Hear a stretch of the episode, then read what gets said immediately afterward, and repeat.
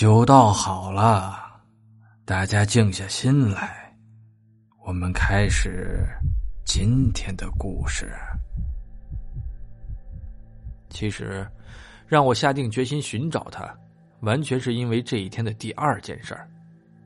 那天晚上，我接到了妻子的电话，她在电话里哭哭啼啼的说：“欧欧阳，你到底在那边惹上谁了？这几天的大半夜，总有个女人给我们娘俩打电话，不说话，只是哭，一边哭一边喊冷，吓死我了！我去查过，那个号根本就是上海的。”打过去是个公用电话亭，好像是在哪个公园的湖边原计划在上海的最后一天，我依然没有那具尸体的任何消息。不过，这一周确实发生了许多离奇到让人恐怖的事儿。先是我的行李真的被盗了，在那具女尸出现的第二天，我丢失了许多公司的重要文件、合同，还有笔记本电脑及少量的现金。手法依然诡异，他悄无声息的来，又悄无声息的走，不用打开我的房门，甚至连指纹也没留下一枚。那些日子，我每天都会给妻子打一个电话报平安，然后听他向我哭诉那个每夜坚持不懈的恐怖电话。就在我行李被盗的第二天，那具女尸竟然多说了句话，她呜呜的哭着说：“她冷，她好冷。”之后，她又补充了一句：“你的老公在上海到处找我，你还是让他死了这条心吧。他要是能找到鬼，他也就不是个人了。准备三十万，在我死去的湖边烧给我，不然我纠缠他一辈子。人民币不是冥币。一个死了的人，居然还要人民币。”我愕然，随后报了警。在我上飞机前的一个小时里，警察通知我去领丢失的合同与电脑。在警察局里，我一共看到了三个熟悉无比的人。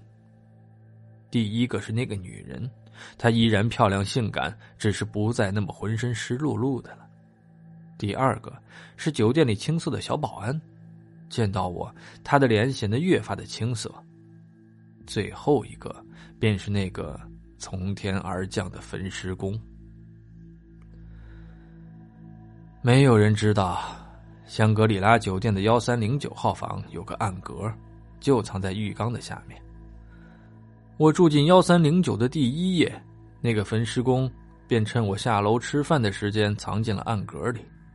随后，那个漂亮的惹眼女尸便敲响了我的门。只一次偷龙转凤，便让我这个无辜的旅客跌进了他们的连环局。在这里，小保安的戏份并不重，上演那场女尸回归，不过是为了打探我的值钱物品藏在了哪里。好在他偷盗的时候节省时间，他们是经验丰富的贼，绝不会因为细节空手而归。可是这一次，小保安和女尸贪心了。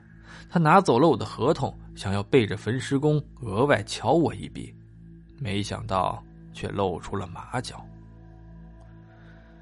至于为何选中我，只是因为我住进了幺三零九号房，而且还是个单身男人。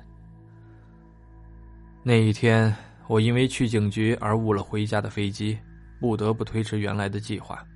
万不得已的情况下，我又住进了香格里拉酒店的。幺三零九号房，在上海的最后一夜，又下起了淅淅沥沥的小雨。